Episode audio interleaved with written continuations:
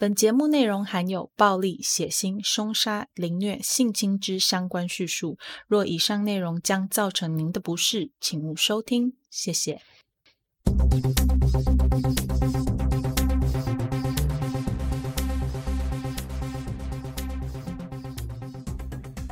Hello，各位亲爱的听众，大家好，欢迎回到 Them 他们的故事。我是 Molly，今天是我们节目的第三集。前两集有亲友团和听众都跟我回复说，我们这个节目的内容时间太短，建议可以把两集并成一集。我有听进去哦，这周我立马做了改善。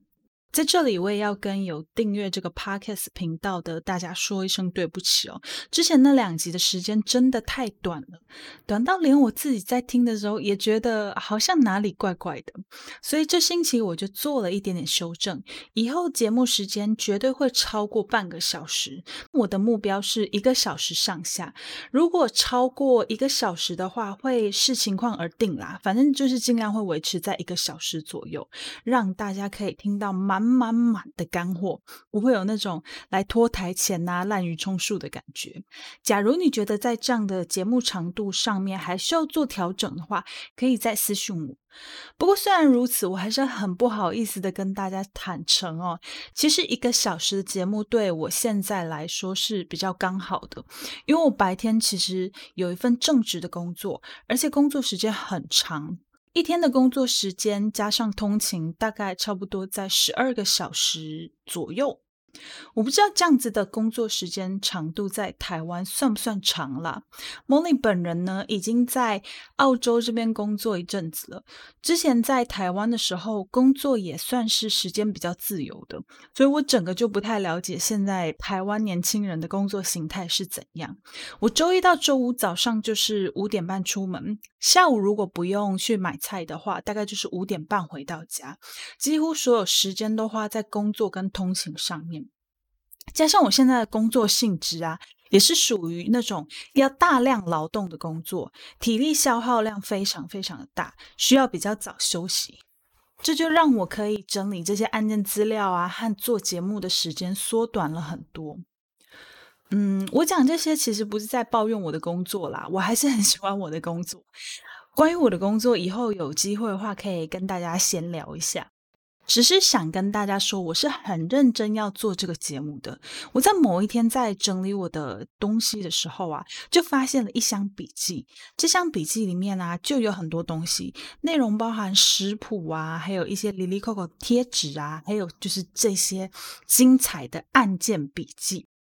没错，我看案件的那些内容啊，还有书籍啊、电影啊这些，看到要记笔记。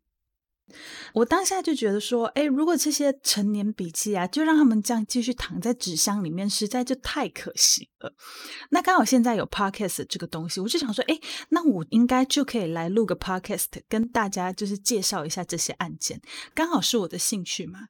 再来就是希望啊，有听到这个 podcast 的人，可以跟我做一些交流。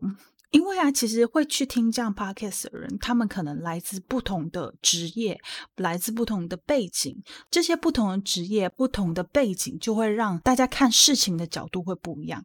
进一步啊，就会有一些不同的看法跟不同的推论。我很享受在那样的交流过程里面，去听听别人的想法，然后综合我自己的想法，看可不可以蹦出什么呃新的不一样的东西出来。当然，还有一个最重要的一点，我在。第一集的时候有提过，如果这些案件都可以做到一点警示的作用的话，我认为那还是蛮值得的。好了，废话太多了，我们先进入今天的主题吧。今天的内容啊，资料量非常非常的庞大，大家要注意听哦。这一集的故事主角啊，就是直到今天仍被美国媒体和美国社会认为是产量最高的连续杀人魔 Henry Lee Lucas。在这里，我必须要澄清哦，产量最高这个形容词不是我给 Lucas 的评论，而是美国媒体他们真的就是用这个单字去形容 Lucas。这个英文单字是 prolific，P R O L I F I C，prolific 的这个意思就是说是多产的、丰富的、肥沃的、多子多孙的。不过，在看完 Lucas 的全部资料之后啊，我觉得第一个合理多产的会是最合理的解释，其他的解释呢，基本上都跟这个杀手无关，所以我就把它翻译成产量最高的。Lucas 的生平被翻拍成了很多的纪录片、电影，甚至还有一些是小说。很多作品的开头都是这样写的：Henry Lee Lucas was known as America's most prolific serial killer。翻译成中文就是 Henry Lee Lucas 以产量最高的连续杀手而闻名。所以澄清一下，产量最高的这个形容词并不是我灌给他。在讲他的案件之前呢、我们会先介绍一下 Lucas 的童年。Lucas 在一九三六年八月二十三日的时候出生在 Virginia Blacksburg。Virginia Blacksburg 这个地方呢，它是在一七九八年的时候成立。虽然从成立到 Lucas 出生已经有一段很长的时间了，但是这个小镇一直没有发展得太好。到了 Lucas 出生的那个年代啊，这个小镇依然非常的贫穷。这里，Blacksburg 这个地方就是一个由许多边缘家庭所组成的社区。边缘家庭是什么意思呢？边缘家庭包含单亲家庭、隔代教养家庭、问题父母。问题父母就是。家里的爸妈可能有吸毒、酗酒、暴力或者是失业的状况。早一点点，台湾就会把这种家庭称为高风险家庭。我不知道现在台湾是不是还有在使用高风险家庭这个词汇，或者是说有去调整这个词汇的内容。我只能很确定说，在我年纪很小的时候是有这样的词汇出现的。我觉得这个词汇在现在啦。对于单亲家庭的那个部分，已经有一点点不合时宜了，因为我有很多的朋友，他们都是单亲家庭长大的孩子，而且他们并没有因为这样单亲家庭的状况而影响到他们后面的发展，反而他们还都发展的比很多很多人都还要好，所以我并不觉得单亲家庭是一种高风险的家庭啦。Sorry，这是题外话。总之呢，这个小镇已经那么穷了，Lucas 的家还位在这个小镇的郊区，也就是比贫穷还要更贫穷的一个概念。Lucas 出生的时候，妈妈大概已经四十岁左右了，名字是 Nellie Viola Lucas。呃，后面我们都会直接叫他 Nelly。爸爸当时是三十一岁的 Anderson Lucas，我们后面直接叫他 Anderson。关于这个年龄没有弄错，就是一个女大男小的搭配，在那样子比较保守的年代，算是很特别的。这个家庭包含 Lucas 在内呢，还有其他的八个孩子，所以总共有九个小孩哦。Lucas 他是年纪最小的。九个小孩里面呢，有些在儿童机构里安置，有些在亲戚家，有些呢则被送到寄养家庭。从这里我们就可以看得出来，Lucas 的家庭真的很有问题。听完我等一下的叙述之后，你就会知道，原来 Lucas 的家庭就是我们刚刚前面提到的那个边缘家庭。先说说 Anderson。Anderson 在他的双腿断掉之前呢，他是家里的主要经济来源。断腿之后，他就成为了一个名副其实的 alcoholic。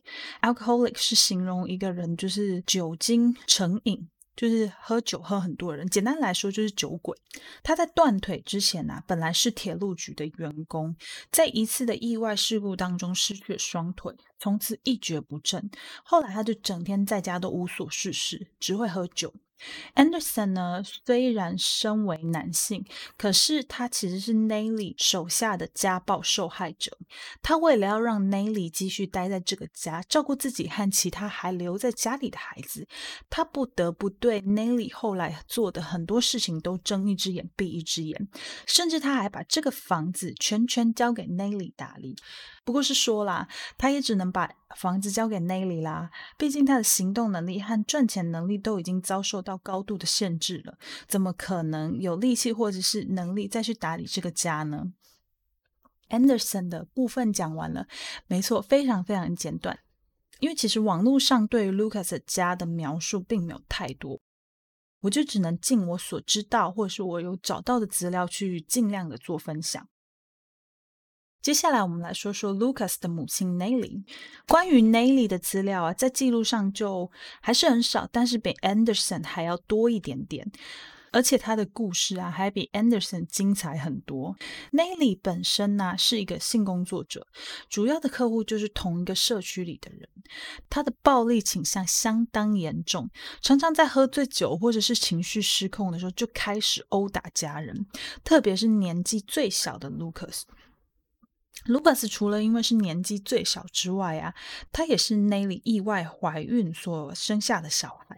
意外的怀孕对 Nelly 的工作来说啊，并不是什么太方便的事情。你想想看，孕妇要再去做这种性工作者的工作。很可能会发生的事情就是，有些客人可能会不喜欢。除了因为怀孕所造成的不方便之外，后来 Lucas 的出生对于 Nellie 的工作更是雪上加霜。根据媒体采访，Lucas 在年纪很小的时候就会被 Nellie 殴打。那个年纪很小的那个很小啊，我指的是婴儿时期。婴儿时期的小孩啊，难免会因为生理需求，像是肚子饿啊、要换尿布这种事情而哭闹。Nelly 他对于 Lucas 就非常的没有耐心，甚至认为他的哭闹会影响他接待客人。除此之外，Nelly 在 Lucas 长大一点点之后啊，还会要求 Lucas 要看着自己接客的样子。哦，对，这里提一下，Nelly 在服务客人的时候啊，都是直接把客人带回家的。带回家之后啊，就会直接在家里唯一一张像样的床上服务客人。那张床就是他跟 Anderson 的床。Lucas 的童年非常非常的凄惨，每天都是在 Nelly 的殴打之下度过的。他曾经在审讯的时候很绝望地说：“啊，那些殴打就像是学校老师出的家庭作业一样，每天都要完成。”由此可见，Lucas 受虐的情形是相当严重的。在 Lucas 小的时候，大概八岁左右，他还差一点被 Nellie 打死。根据 Lucas 的回忆，他记不起那一天到底是发生了什么事。总之，Nellie 又像往常一样拿木棒狠狠地打在他的身上，甚至比平常还打得要更凶。他被打到昏了过去，这一昏就是三天。有一次啊，Lucas 跟他同母异父的哥哥打架，打到他的左眼受到很严重的伤害，但是 Nelly 却选择忽略这个严重的伤口。后来因为这个不清洁的环境和没有好好处理这个伤口的原因，导致 Lucas 的左眼就伤口感染了。让他后来在十一岁的时候只能选择做眼球摘除手术，这就是为什么 Lucas 的左眼看起来始终很奇怪的原因。在十一岁这年，Nelly 的情夫 Bernie 和 Lucas 那个邪恶的哥哥已经开始会叫 Lucas 做一些很奇怪的事情，像是和 Lucas 发生性行为。哦，对，他们都是男生，但是他们跟 Lucas 发生了性行为，教 Lucas 怎么跟动物发生性行为，或者是虐待动物这种很奇怪的事情。我想啦，Lucas 之所以在后面会变成双性恋呐、啊，应该跟这段被哥哥和 Uncle Bernie 侵犯的行为有关。Lucas 自己也说过了，自己第一次的性行为并不是跟人一起进行的，而是跟松鼠。大家一定会说，嗯、松鼠这么小，要怎样做那件事情呢？关于这个，其实我在网络上有找到详细的答案，可是因为 太血腥也太让人不舒服了，所以这段我就跳过不说。如果有兴趣的人可以去 Google 一下，因为我是 Google 估到的。除了被教导奇怪的性行为和被暴力以待之外，还有一个故事啊，让我觉得 Nelly 和这一家人压根儿没把 Lucas 当成一个人来对待。Nellie 她一直都有提供煮饭给嫖客吃的服务，只要嫖客愿意多付一点钱，就可以享有这个额外的项目。可是很奇怪，他煮饭给嫖客吃，却从来不会煮饭给自己的小孩吃。事情的经过是这样子的：有一次 Lucas 他真的太饿、太饿、太饿了。他偷偷地趁 Nelly 不注意的时候，抓了一把 Nelly 准备要给嫖客和 Anderson 的食物。当 Nelly 转头发现食物变少的时候，气得又痛打了 Lucas 一顿，并且将 Lucas 扔到了鸡舍里面。从此啊，这个在家里后院的鸡舍就变成 Lucas 的房间。他每天晚上都会跟家里的那些公鸡、母鸡睡在一起。大家小时候应该都有去过农场吧？没有去过农场的人也有去过动物园吧？呃，我记得我小时候是幼稚园、小学和国中的时候的校外教学都有去过动物园。有没有人跟我说他从来没有去过动物园呢？如果你到了二十岁还没有去过任何动物园的话，请私讯告诉我，我这里免费无偿提供五组门票，让你进台北市立木栅动物园好好的逛一圈。我这是很认真的哦，我这里提供五张 送为止。我在来到澳洲之前呢、是每年都会安排自己去动物园走走看看的人。来到澳洲之后也是，我很幸运，我住的这个小镇上就有一个小型的动物园。而且除了在澳洲的动物园之外啊，只要我有回台湾，我一定还会再去台湾的动物园看看。不管那一年啊，我有没有在澳洲或者是其他的地方去过动物园。好，对不起，这属于我个人嗜好的题外话。好，我们回到我们的故事。如果你去过动物园的话，那你还记不记得那些在农场或者是动物园里的味道呢？是不是很难以忍受？还是其实你很享受其中？嗯，对我来说是有点难受了，因为长期的居住在鸡舍里面，Lucas 他的身上啊总是弥漫着一股让人很难去接受的味道。每次去上学的时候啊，他都一定要去选那个靠窗的位置。这样才不会让其他同学和老师在上课的时候还必须去忍受他身上的味道。除此之外，Nelly 还会把 Lucas 打扮成小女孩的样子，帮他上发卷、绑辫子，来让他穿小女生的洋装去上学。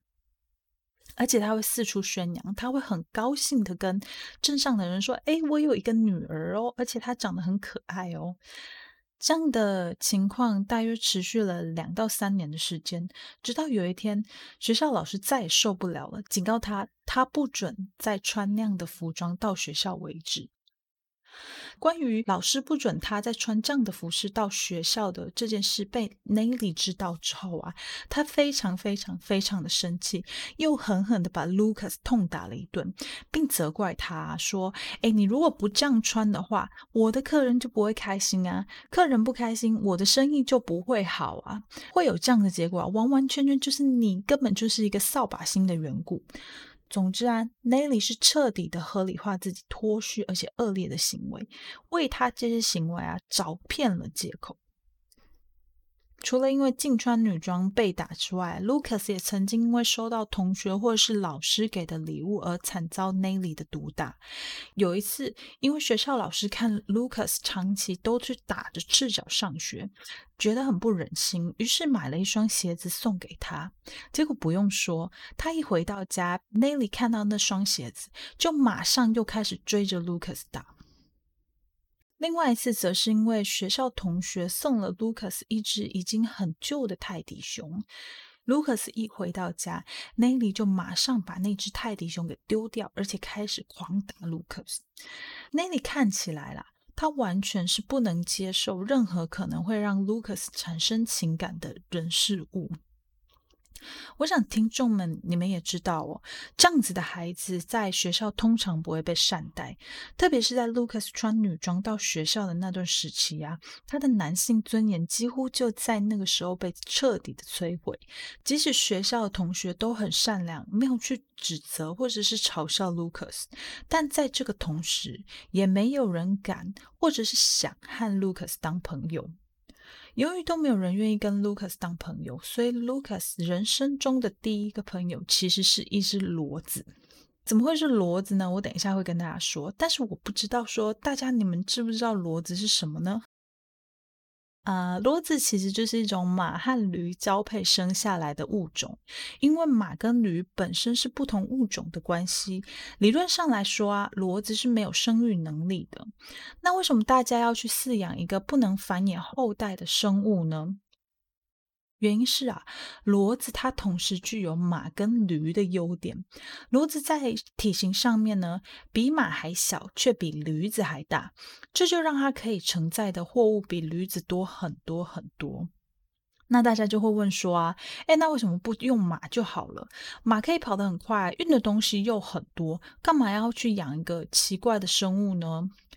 原因是因为啊，骡子的性格比马的性格来的要温驯很多，也比马来得好训练。这样子的性格完全就是来自于驴子的遗传，而且他们不像马一样很容易被吓到。我不知道大家有没有印象？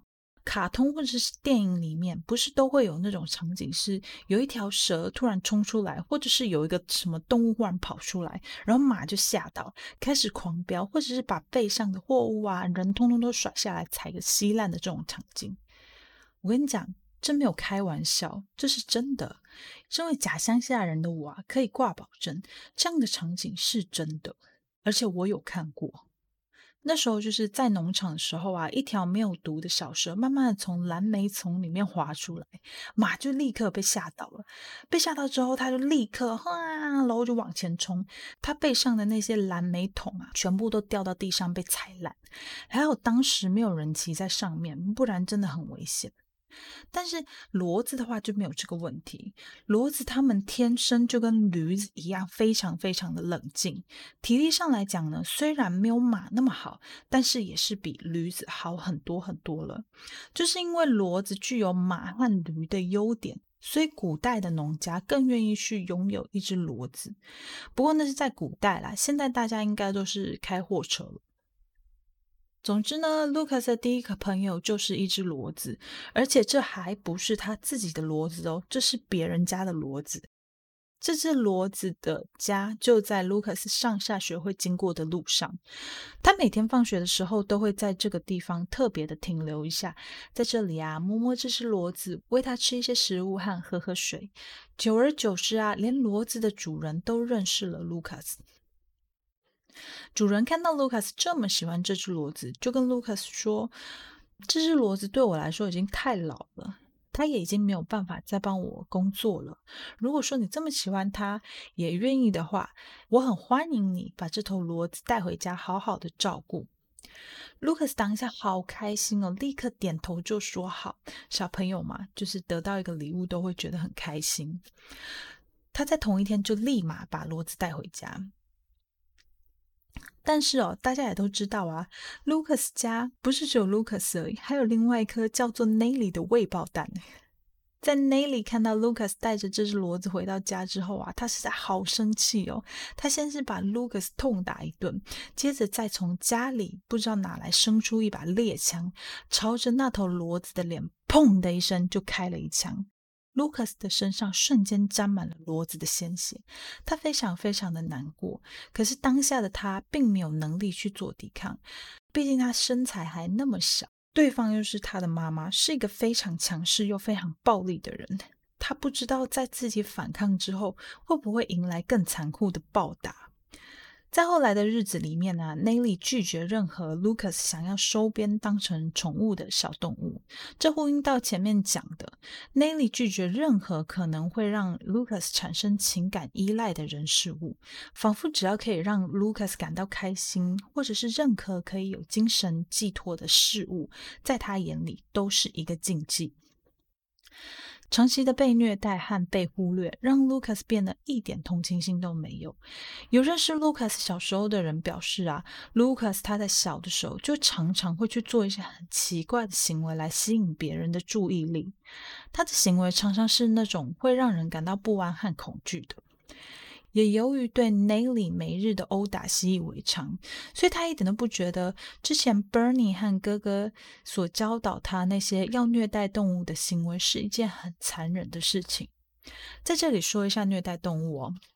心理学者对虐待动物的定义是：施虐者将自我的挫折和人生的不满转移到动物身上，为一种变态的心理过程和惯性处理压力的方式。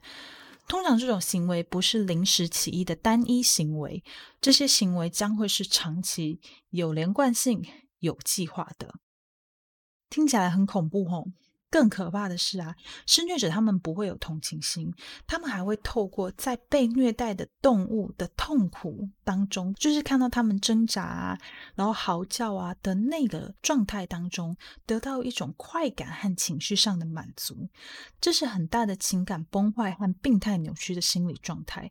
像这一类高度刺激心理和情绪的行为，会随着时间和次数慢慢的递减，久了之后，虐待动物就再也没有办法去满足这些施虐者的心理需求，他们必须要转而去做一些更大、更严重的伤害事件，例如说纵火、虐待人，或者更甚者会有夺取他人性命这种很严重也很糟糕的行为。所以，如果说啊，你发现身边的有些人有这样的问题，建议你还是好好的坐下来跟他聊一聊，或是建议他可以直接去看一下精神科医生，就是要多多关心对方啦。除了这些被虐待啊和奇怪的教导之外，我之前也有提到说，Nelly 都会要求 Lucas 要观看他和客人发生性关系的这件事情。这件事情啊，让 Lucas 就认为说。性这件事情是可以很随便的，没有隐私的。奈利在做这些交易的时候啊，也难免会遇到一些奥 K，，他也会有很累、不想要工作的时候。这时候啊，来找他的这些奥 K 就会生气，然后开始攻击他。最后还是要解决他们自己的生理需求嘛，所以就会硬来。这些种种看在 Lucas 眼里啊，就会变成一种：只要我想要，对方就不可以拒绝；对方拒绝了，我就是用暴力来制服对方。而且这样子的暴力制服是强力又有效的。这种既变态又扭曲的观念深植在 Lucas 的内心，也让他在以后犯下了许多不可原谅的案件。在 Lucas 大约是十四、十五岁的时候，Anderson 过世了。那是一个下着大雪的夜晚，Anderson 出于某种原因，他拖着没有脚的身体爬到户外。我不知道他是想自杀，还是纯粹只是喝醉酒。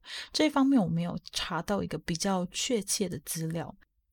如果有任何人有查到资料或者是知道答案的话，哎，请私信跟我说，我会在节目上做一个更新。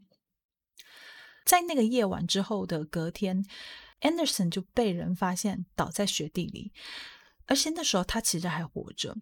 这个发现他的人立马就把他送到医院，可是因为当时 Anderson 他失温的状况实在太严重了，几天之后还是因为其他的并发症而死在医院里面。Lucas 在 Anderson 过世之后，他并没有表现得特别难过，或者是流露出任何的情绪。这不是不能了解啦，一是因为这个爸爸 Anderson 本身就是一个酒鬼，可想而知，平常跟 Lucas 的互动应该也不会太多，或者是太亲密。再来就是啊，基本上 Anderson 在这个家庭里，他并没有扮演好他的角色。也就是说，Anderson 是一个失能的父亲。他这个失能，并不是说他的身体上的残缺，而是 Anderson 从来都没有在 Lucas 被 Nellie 虐待的时候展现任何一丝丝父亲应该有的样子。简单的来说啦，就是 Anderson 他并没有保护 Lucas，反而放任 Nellie 毒打这个家中年纪最小的小孩。所以，对于 Lucas 他没有情绪这一点，我其实一点都不惊讶。事情就这样一直到了一九五四年的六月十日，Lucas 在维吉尼亚州的 Richmond 市因为一起入屋窃盗案而入狱，总共呢被判了四年。被定罪的案件除了这起窃盗案之外，还包含其他十多起的窃案。讲到这里很讽刺，其实哦，Lucas 并不排斥监狱里的生活，在监狱里啊，他有床可以睡，有热饭可以吃。和他原本生活在鸡舍啊，和有一顿没一顿的那种日子里比起来，监狱这个地方根本就是天堂啊！由于 Lucas 的未成年的关系，他进的其实也不算是监狱，其实是矫正学校。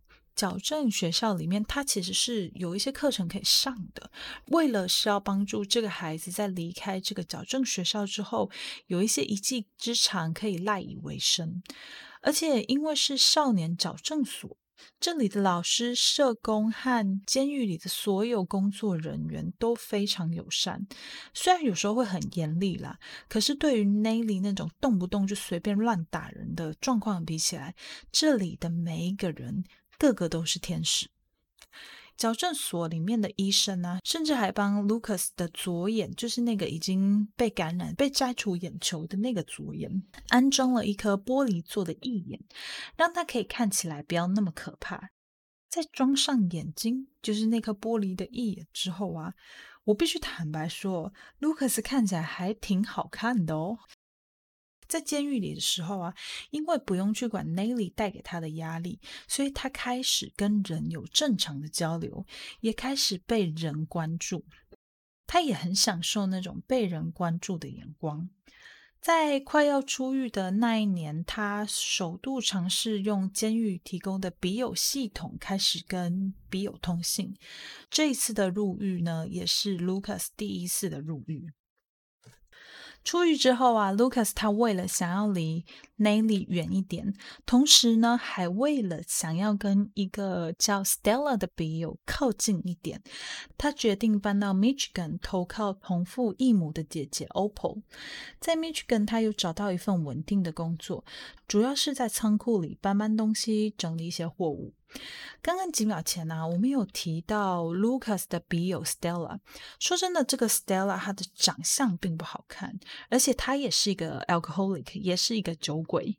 不过起码 Lucas 可以从她的身上感受到温暖，而且 Stella 她并不介意 Lucas 的身世，她完全接纳 Lucas 曾经在少年矫正所里面待过的这些事情，这让 Lucas 感到相当的欣慰。同年的那个冬天呢，Lucas 向 Stella 求婚，而且 Stella 答应了。Lucas 自己说啊，那时候的他简直就是这个世界上最快乐、最幸福的人。这是一个从负面转为正向生活的开始吗？让我继续把故事说下去。求婚成功的当天呢，Lucas 开开心心、蹦蹦跳跳的跑回家，告诉 Opal 这个消息。Opal 也为 Lucas 感到好开心哦，这个家里最小的弟弟终于在这一刻可以得到属于他的幸福了。他过去所有的痛苦及悲伤到这里总算是结束了。他有了正当的工作，也即将要成为另一个女人的新郎。Opal 开心到仿佛他可以。看见几年后，卢卡斯一家和他一家一起坐在公园里野餐的画面，他为此感到相当的欣慰。隔天，OPPO 就迫不及待地打电话，开始跟亲戚朋友宣扬这件卢卡斯的喜悦。当然，卢卡斯自己也很开心啊，他觉得他简直就是这个世界上最幸运的人。在打电话通知亲友的过程当中啊，虽然 OPPO 已经刻意避开了 Nelly，不过没有多久，Lucas 的消息还是传到 Nelly 的耳朵里。Nelly 他当下相当的震怒，前面就有提到啊，Nelly 对于所有可以让 Lucas 产生情感的人事物都是不允许的，这个未婚妻当然也不例外。除了这个未婚妻之外啊，让 Nelly 感到更生气、更不能容忍的是，原来 Lucas 已经离开矫正学校那么久了，而且都没有联络他。他告诉 Lucas 的姐姐 Opal 说，他要这个小儿子立刻回到 Blacksburg 照顾他。也跟 OPPO 提起一件关于他现在正在面临的困境。这个困境就是他在一次的愤怒当中啊，不小心拿着那把曾经杀死 Lucas 骡子的猎枪，打伤了一个嫖客的腿。他并不知道这件事会怎么发展。基于他的职业啊，这件事情如果被告上法院的话，将会变成很严重的罪行。陪审团那边的人啊，对他也不会有很好的印象。同时，由于这个意外的发生，让奈里赖以为生的性交易事业也宣告结束。毕竟啊，知道这件事情的人都不会再有那个胆子来花钱到他这边消费。Lucas 得知这个消息之后啊，基本上他就是直接忽略。没有过多久，圣诞节的时候，Nelly 就来到 Michigan 拜访这两个姐弟。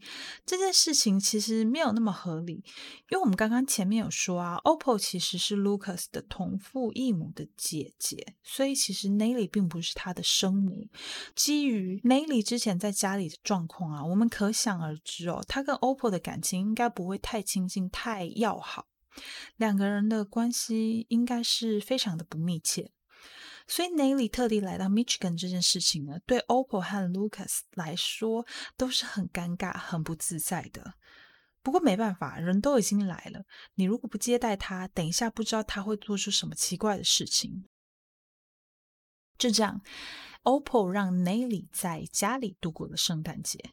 这段期间里啊，Nelly 不断的去骚扰 Lucas，要 Lucas 跟他一起回 Blacksburg。Lucas 当然是拒绝啊，他一点都不想要跟 Nelly 这个神经病住在一起。何况 Lucas 现在已经是世界上最幸福的人了，Nelly 想闹就让他去闹吧。等到他闹累了、闹烦了，他就会自己回到 Blacksburg。当时的卢卡斯是这样想的，不过在这件事情上，卢卡斯低估了 Nelly，低估了自己的母亲。圣诞节过完没有多久，在隔年一月中的时候，一个晚上，卢卡斯和 Stella 来到镇上的酒吧喝酒，两个人开开心心的在计划婚礼、计划未来的生活。这时候，Nelly 突然走进了酒吧，并走到他们的桌子旁边，将 Lucas 拉到一旁，对 Lucas 说。我告诉你，你结不了婚的。这世界上没有一个女人会嫁给一个和男人做过爱的男人。你也不要忘记那些松鼠和那些兔子。像你这样恶心又肮脏的人，有谁会想要嫁给你？说着说着啊。Nelly 就开始动起手，用自己的拳头攻击 Lucas。Stella 看见自己的未婚夫被攻击，她立马要上前阻止，没想到却被 Nelly 一个用力推倒在地上。Nelly 开始用尽全身的力气攻击这个要抢走他儿子的女人。他要让 Stella 彻底的了解到，只有他，Namely Viola Lucas 能够拥有 Lucas，只有他这个做妈妈的人才有那个资格。在 Stella 挣脱 Nelly 的攻击之后，他跑到酒吧外，Lucas 追了上去要检查他的伤势，却被 Stella 一把给推开。他眼神里充满恐惧的告诉 Lucas 说：“我没有办法忍受和一个像 Nelly 一样的人一起生活，他太可怕了。”所以，他决定要解除这场婚约。诶，那个故事听到这里，只有我头上有冒出问号吗？我以为西方人结婚之后可以不用跟公公婆婆住在一起，是不是我误会了什么？还是 Stella 其实早就不想要嫁给 lucas ne 只是刚好被他捡到的枪？不对啊，他们前一刻不是还在酒吧里开心的讨论结婚、讨论未来，没有道理就这样要解除婚约啊！这点呢、啊，是我一直始终想不通，也一直没有找到相关资料的一个问题。如果大家有任何的想法，或者是找到任何资料，都可以透过呃，不管是 IG 还是 email 跟我说，因为我真的超想知道答案的。这个案件笔记已经躺在我的抽屉里大概一两年了，我到现在都还不知道答案。总之，结论就是，Lucas 莫名其妙的被取消了婚约。原本看似即将要迈向光明的生活，在这里完全被 Nelly 给破坏了。Lucas 气冲冲的跑回 OPPO 家。接下来这一段的内容都是 Lucas 自己说的，是不是真的？大家可以想一下。在 Lucas 回到 OPPO 家之后啊，他就冲进他的房间里睡觉，打算把这件事情留到隔天再处理。他想说，只要等 Stella 的情绪过了之后再去找他，一切就会好起来的。正当他这么想的时候啊，Nelly 居然跑进了他的房间，开始攻击他。Nelly 的手里拿着扫把，不断的向 Lucas 的头猛敲，就像 Lucas 小时候一样。Lucas 他好不容易才长大，挣脱 Nelly 的魔掌，没想到现在这些曾经让他不开心的事情又再度上演。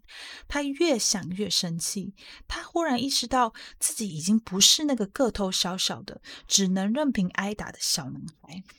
所以他便起身还击，他开始不断地攻击着 Nelly 的颈部。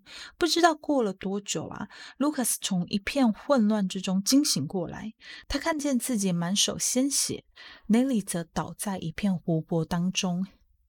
他当下以为 Nelly 已经死了，吓得赶紧开着车就前往回 Blacksburg，想说要躲在老家里一阵子，等到这个风波平息。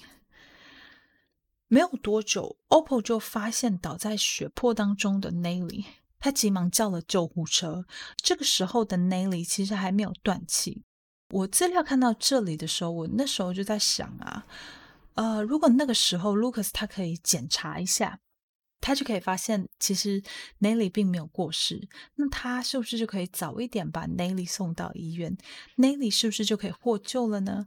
获救之后啊，也许后面的故事就会不一样。这个我不知道啊。总之，Nelly 他还是过世了。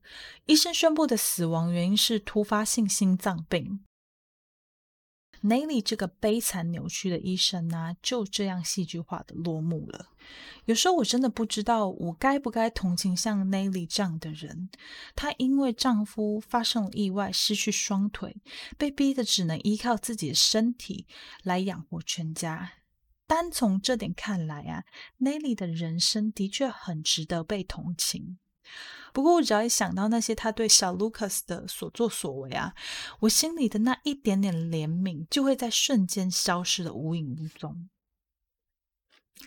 故事我们回到 Lucas，Lucas 他在开车回 Blacksburg 的路上被逮捕，地点呢是在 Ohio。这个叫做俄亥俄州还是俄亥俄州？我不知道，反正就是英文就是 Ohio。他在法庭上坚持，他之所以会攻击 na 完全是出于正当的防卫。但是这个说法并没有被采纳，法官当场驳回。被驳回的当下，Lucas 心里就有数了。毕竟他是一个有前科的人，在这种情况下，他的刑责只会比以前判得更严重。他的想法也没有错，的确，当下法官判处他二级谋杀，四十年的有期徒刑，而且二十年内不得假释。他被判刑的地点是 Michigan，因为整个案件是在那边发生的。判刑之后，Lucas 被送进位在 Southern Michigan 的 Jackson State 监狱。在服刑的过程当中，他有两度尝试要自杀。第一次，他是用自己的衣服串成一长串，吊在牢房的梁柱上，总共吊了快二十分钟才被狱警发现。这里有没有人可以告诉我说，上吊二十分钟之后，真的还有可能存活吗？是他的衣服没有绑好，还是纯粹就是运气很好？有相关知识的人在写信跟我说。这次上吊事件啊，有被新闻媒体采访，Lucas 受到了大家的关注。两个月之后啊，他再度尝试用相同的方法自杀。不过之前的事件啊，让狱警对于 Lucas 的行为高度的关注，所以他又再次的被巡逻的狱警解救。时间上呢，比上次短了很多。这次的事件一样有上新闻。在二度尝试自杀之后啊，狱方就是监狱那边，他们对 Lucas 做了相关的精神鉴定，发现他有严重的精神问题，所以 Lucas 就被转进了另外一个监狱，呃，不能说监狱啦，就是一个医院。这个医院叫做 Ionia State Mental Hospital。就是一个精神病院。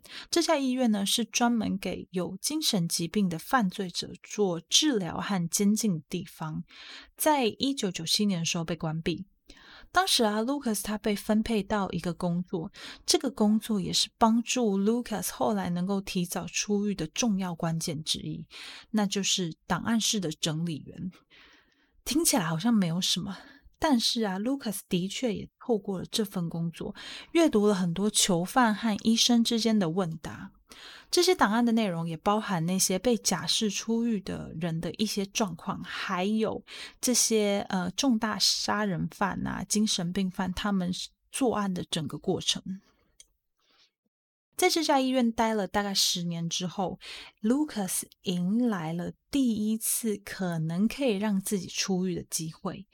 在一九七零年的时候，因为这个医院里的囚犯实在太多了，多到已经没有多余的空间可以再容纳新的囚犯进来。于是医院里的医生就开始帮所有的囚犯做精神鉴定。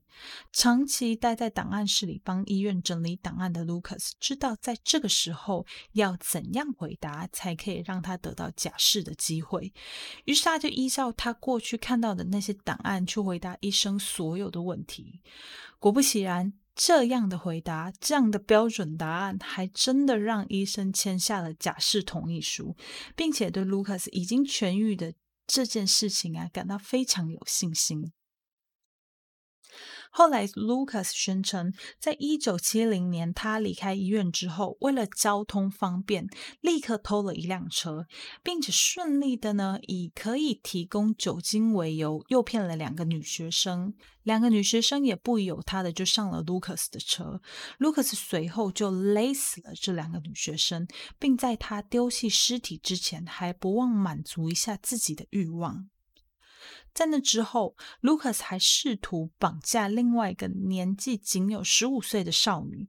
他骗那个女孩子说：“啊，哎，你男朋友派我来接你。”小女孩不疑有他，乖乖的上了车。不是我在说啊，那个年代真的有这么淳朴吗？还是那个年代女生都太好骗了？怎么可以随随便便就上了陌生人的车呢？我自己一个人啊，曾经在外面旅行过一阵子。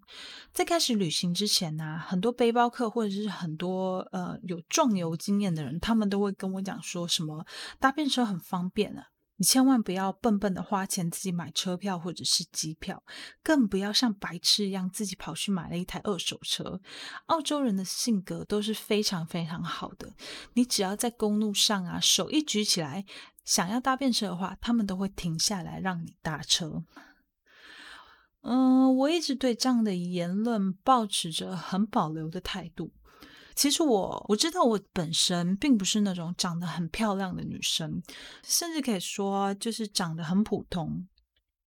即使如此啊。我还是不想要拿我自己的生命和安全来开玩笑，毕竟很多不好的事情啊，只要遇到一次，你美好的人生就会从此送葬在你这个贪小便宜的心态里。OK，太严肃了，也扯远了。这个十五岁的小女孩啊，被骗的这个小女孩其实非常非常幸运，在前往 Michigan 的路上呢，他们遇到了警察的临检。警方在搜车的时候，发现 Lucas 的车里有枪，还有他现在开的这台车是一台赃车。首先呢，正在假释的 Lucas 呢，依照假释规定，他是不可以持有任何枪支或是任何具有危险性的武器。再来就是这台车就是一台赃车。根据假释规定啊，假释期间如果有任何的犯行，就会被送回监狱里再继续服刑。最后啊，Lucas 他并没有办法清楚的交代车上的这个小女孩跟他之间到底发生了什么事。也是在遇到警察之后啊，小女孩才惊觉说：“哦，原来我被绑架了，而且我还搭上了一个假释犯的车。”我说：“妹妹啊，做人要精明一点，不要这么的傻，这么天真哦。”我真的希望啊，这个小女孩在这件事情之后啊，有长点智慧，长点知识，以后不要再随便上陌生人的车了。因为以上种种的原因啊，让 Lucas 再度回到了监狱里面。这是他一直服刑到一九七五年才出狱。这次在被关押的期间当中啊，他和上一次一样，利用监狱里的笔友系统结交了一个新的笔友。这个笔友她是一个单亲妈妈，叫 Betty Crawford。一九七五年，Lucas 出狱之后，他便和这个姓 Crawford 的女士结了婚，并且成了 Crawford 女士三个女儿的爸爸。他们一家定居在 Puerto Rico，中文翻成波多黎各。为了方便避免我舌头打结，我们还是叫它 Puerto Rico。Lucas 他也成功的在 Puerto Rico 那个地方啊，找到一份修理汽车的工作。从各方面来看，Lucas 的人生似乎又在往好的方向迈进。而且更重要的是，这次没有 Nelly 了，没有那个会来阻碍他幸福或者是揭穿他真面目的坏女人了。Lucas 对 Crawford 非常非常的好，Crawford 也对 Lucas 相当满意。在他眼里啊，Lucas 他有一份稳定的工作。他虽然喝酒，但他不会酗酒，他不会嗑药，也不会像前夫一样殴打他。Lucas 的个性甚至还可以说是相当的迷人，这让他对他们的未来充满了希望。更难能可贵的是，他的三个女儿也非常喜欢 Lucas，常常缠着 Lucas 不放。Lucas 对于这三个妓女啊，也是宠爱有加，常常帮他们买新的玩具。在 Crowford 的眼里呢，Lucas 就是一个标准的好丈夫。我们以为快乐的日子就会这样子平平顺顺的过下去，但其实这样子的日子并没有持续太久。Crawford 渐渐发现、啊，这三个女儿好像开始会有意的、无意的去避开 Lucas。他很好奇，便问了女儿们：为什么他们不再喜欢 Lucas 了呢？不问没事，一问出大事。女人们就开始阐述啊，说他们被 Lucas 侵犯了的这个事情哦。这也解释了为什么某一天的早上，Crawford 在女孩们的床单上发现了不明的写字。Crawford 他既生气又难过，当天立刻就把 Lucas 赶出了自己的房子。在这边，我有一点点疑惑啦。我记得我好像在国小或者是国中的时候，那时候很流行聊天室。我爸都超怕我交网友的，他一直不断的灌输我说啊，网友很危险啊，出去会被谋杀、会被侵害啊之类的一些很极端的负面的观念。每次我只要提到说，哎，爸爸，那个某个网友他今天又说了什么有趣的事啊，然后或者是他就去做了什么事情啊，我爸他就会开始紧张兮兮的唠叨起来，那个程度哦，真的比女人还夸张。我知道那是一种出于爱跟关心的表现，但对当时还不懂事的我来说，真的很烦。在网友事情之外啊，我爸爸他其实常常在跟我炫耀说，他年轻的时候写字写得很漂亮，呃，笔友都会通过书信称赞他幽默风趣的呃性格，还有气势磅礴的那个。笔记哦，我很想吐槽他说：“哎哎哎，爸爸，你不准我交网友，可是你年轻的时候交笔友交的那么开心，你难道不知道交笔友比交网友更危险吗？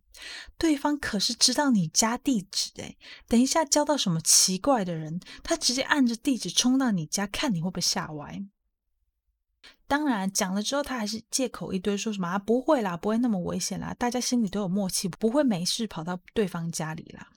后来看到这个案子之后啊，我又跟他重新提起笔友这件事情，他才坦诚哦，的确交笔友也是存在着某种风险的，就和交网友一样，别人隐藏在荧幕后面或者是信纸后面的那张脸啊，是你永远也看不清楚的。好，这是题外话。在 Lucas 他被赶出家门之后啊，他开始在亲戚之间寻求帮助，最后也成功的在西维吉尼亚州找到了一份亲戚推荐的工作。他在那里又开始了一段新的恋情，可是最终还是因为家暴告吹了。呃，家暴这个部分呢，是他家暴别人。从 Lucas 在很多地方都可以交到女朋友，甚至结婚的这个情形来看哦，Lucas 在个性上的确是蛮有魅力的，不然怎么会有女生愿意去接纳他呢？如果不是 Lucas 刻意在这些女人面前将自己伪装成另外一个样子，就是这些女人的标准实在太低了。就在大概一九七六年的时候，Lucas 他认识了另外也是一个很可怕的连续杀人魔，叫做 Otis Tool。这两个人的成长背景非常非常类似，后来他们成为了情侣兼事业的好伙伴。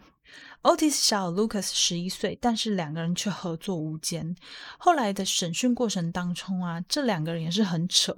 Otis 常常在警方对他问话的时候，他就常常说啊：“诶，阿 Lucas 怎么说的？我的说法会跟他一样哦。Lucas 怎么说的？你先去问他，或者是你跟我讲说他怎么说的。”好了，接下来因为就要开始说兔的故事了，所以我们就在这里做一个集数上的切割。下礼拜我会再继续把兔的故事完成，然后顺便看看时间如果够的话，我会再把呃 Lucas 他后面被审讯的一些细节再交代给大家听。那因为我稿已经写完了，但是我觉得 Lucas 后面的那个审讯的那个时间。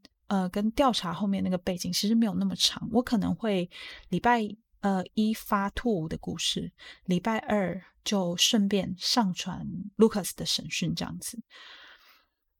再来就是说，我要把更新的时间挪到礼拜一早上台湾时间六点，希望大家可以在一星期开始第一天就可以听到我们的节目。好了。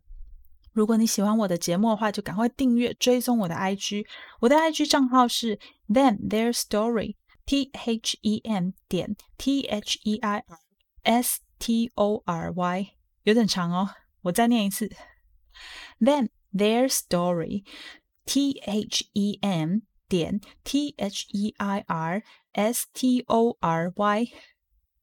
其实你只要点开那个节目 Show Note，就可以看到 IG 的连接了啦。有什么问题啊，都可以跟我分享。如果你想要帮我补充资料，或者是有什么想听的案件，甚至你有什么不同的看法，通通欢迎留言或私讯我，我会很开心哦。好了，今天的节目就到这里，我们下周一再见，拜拜。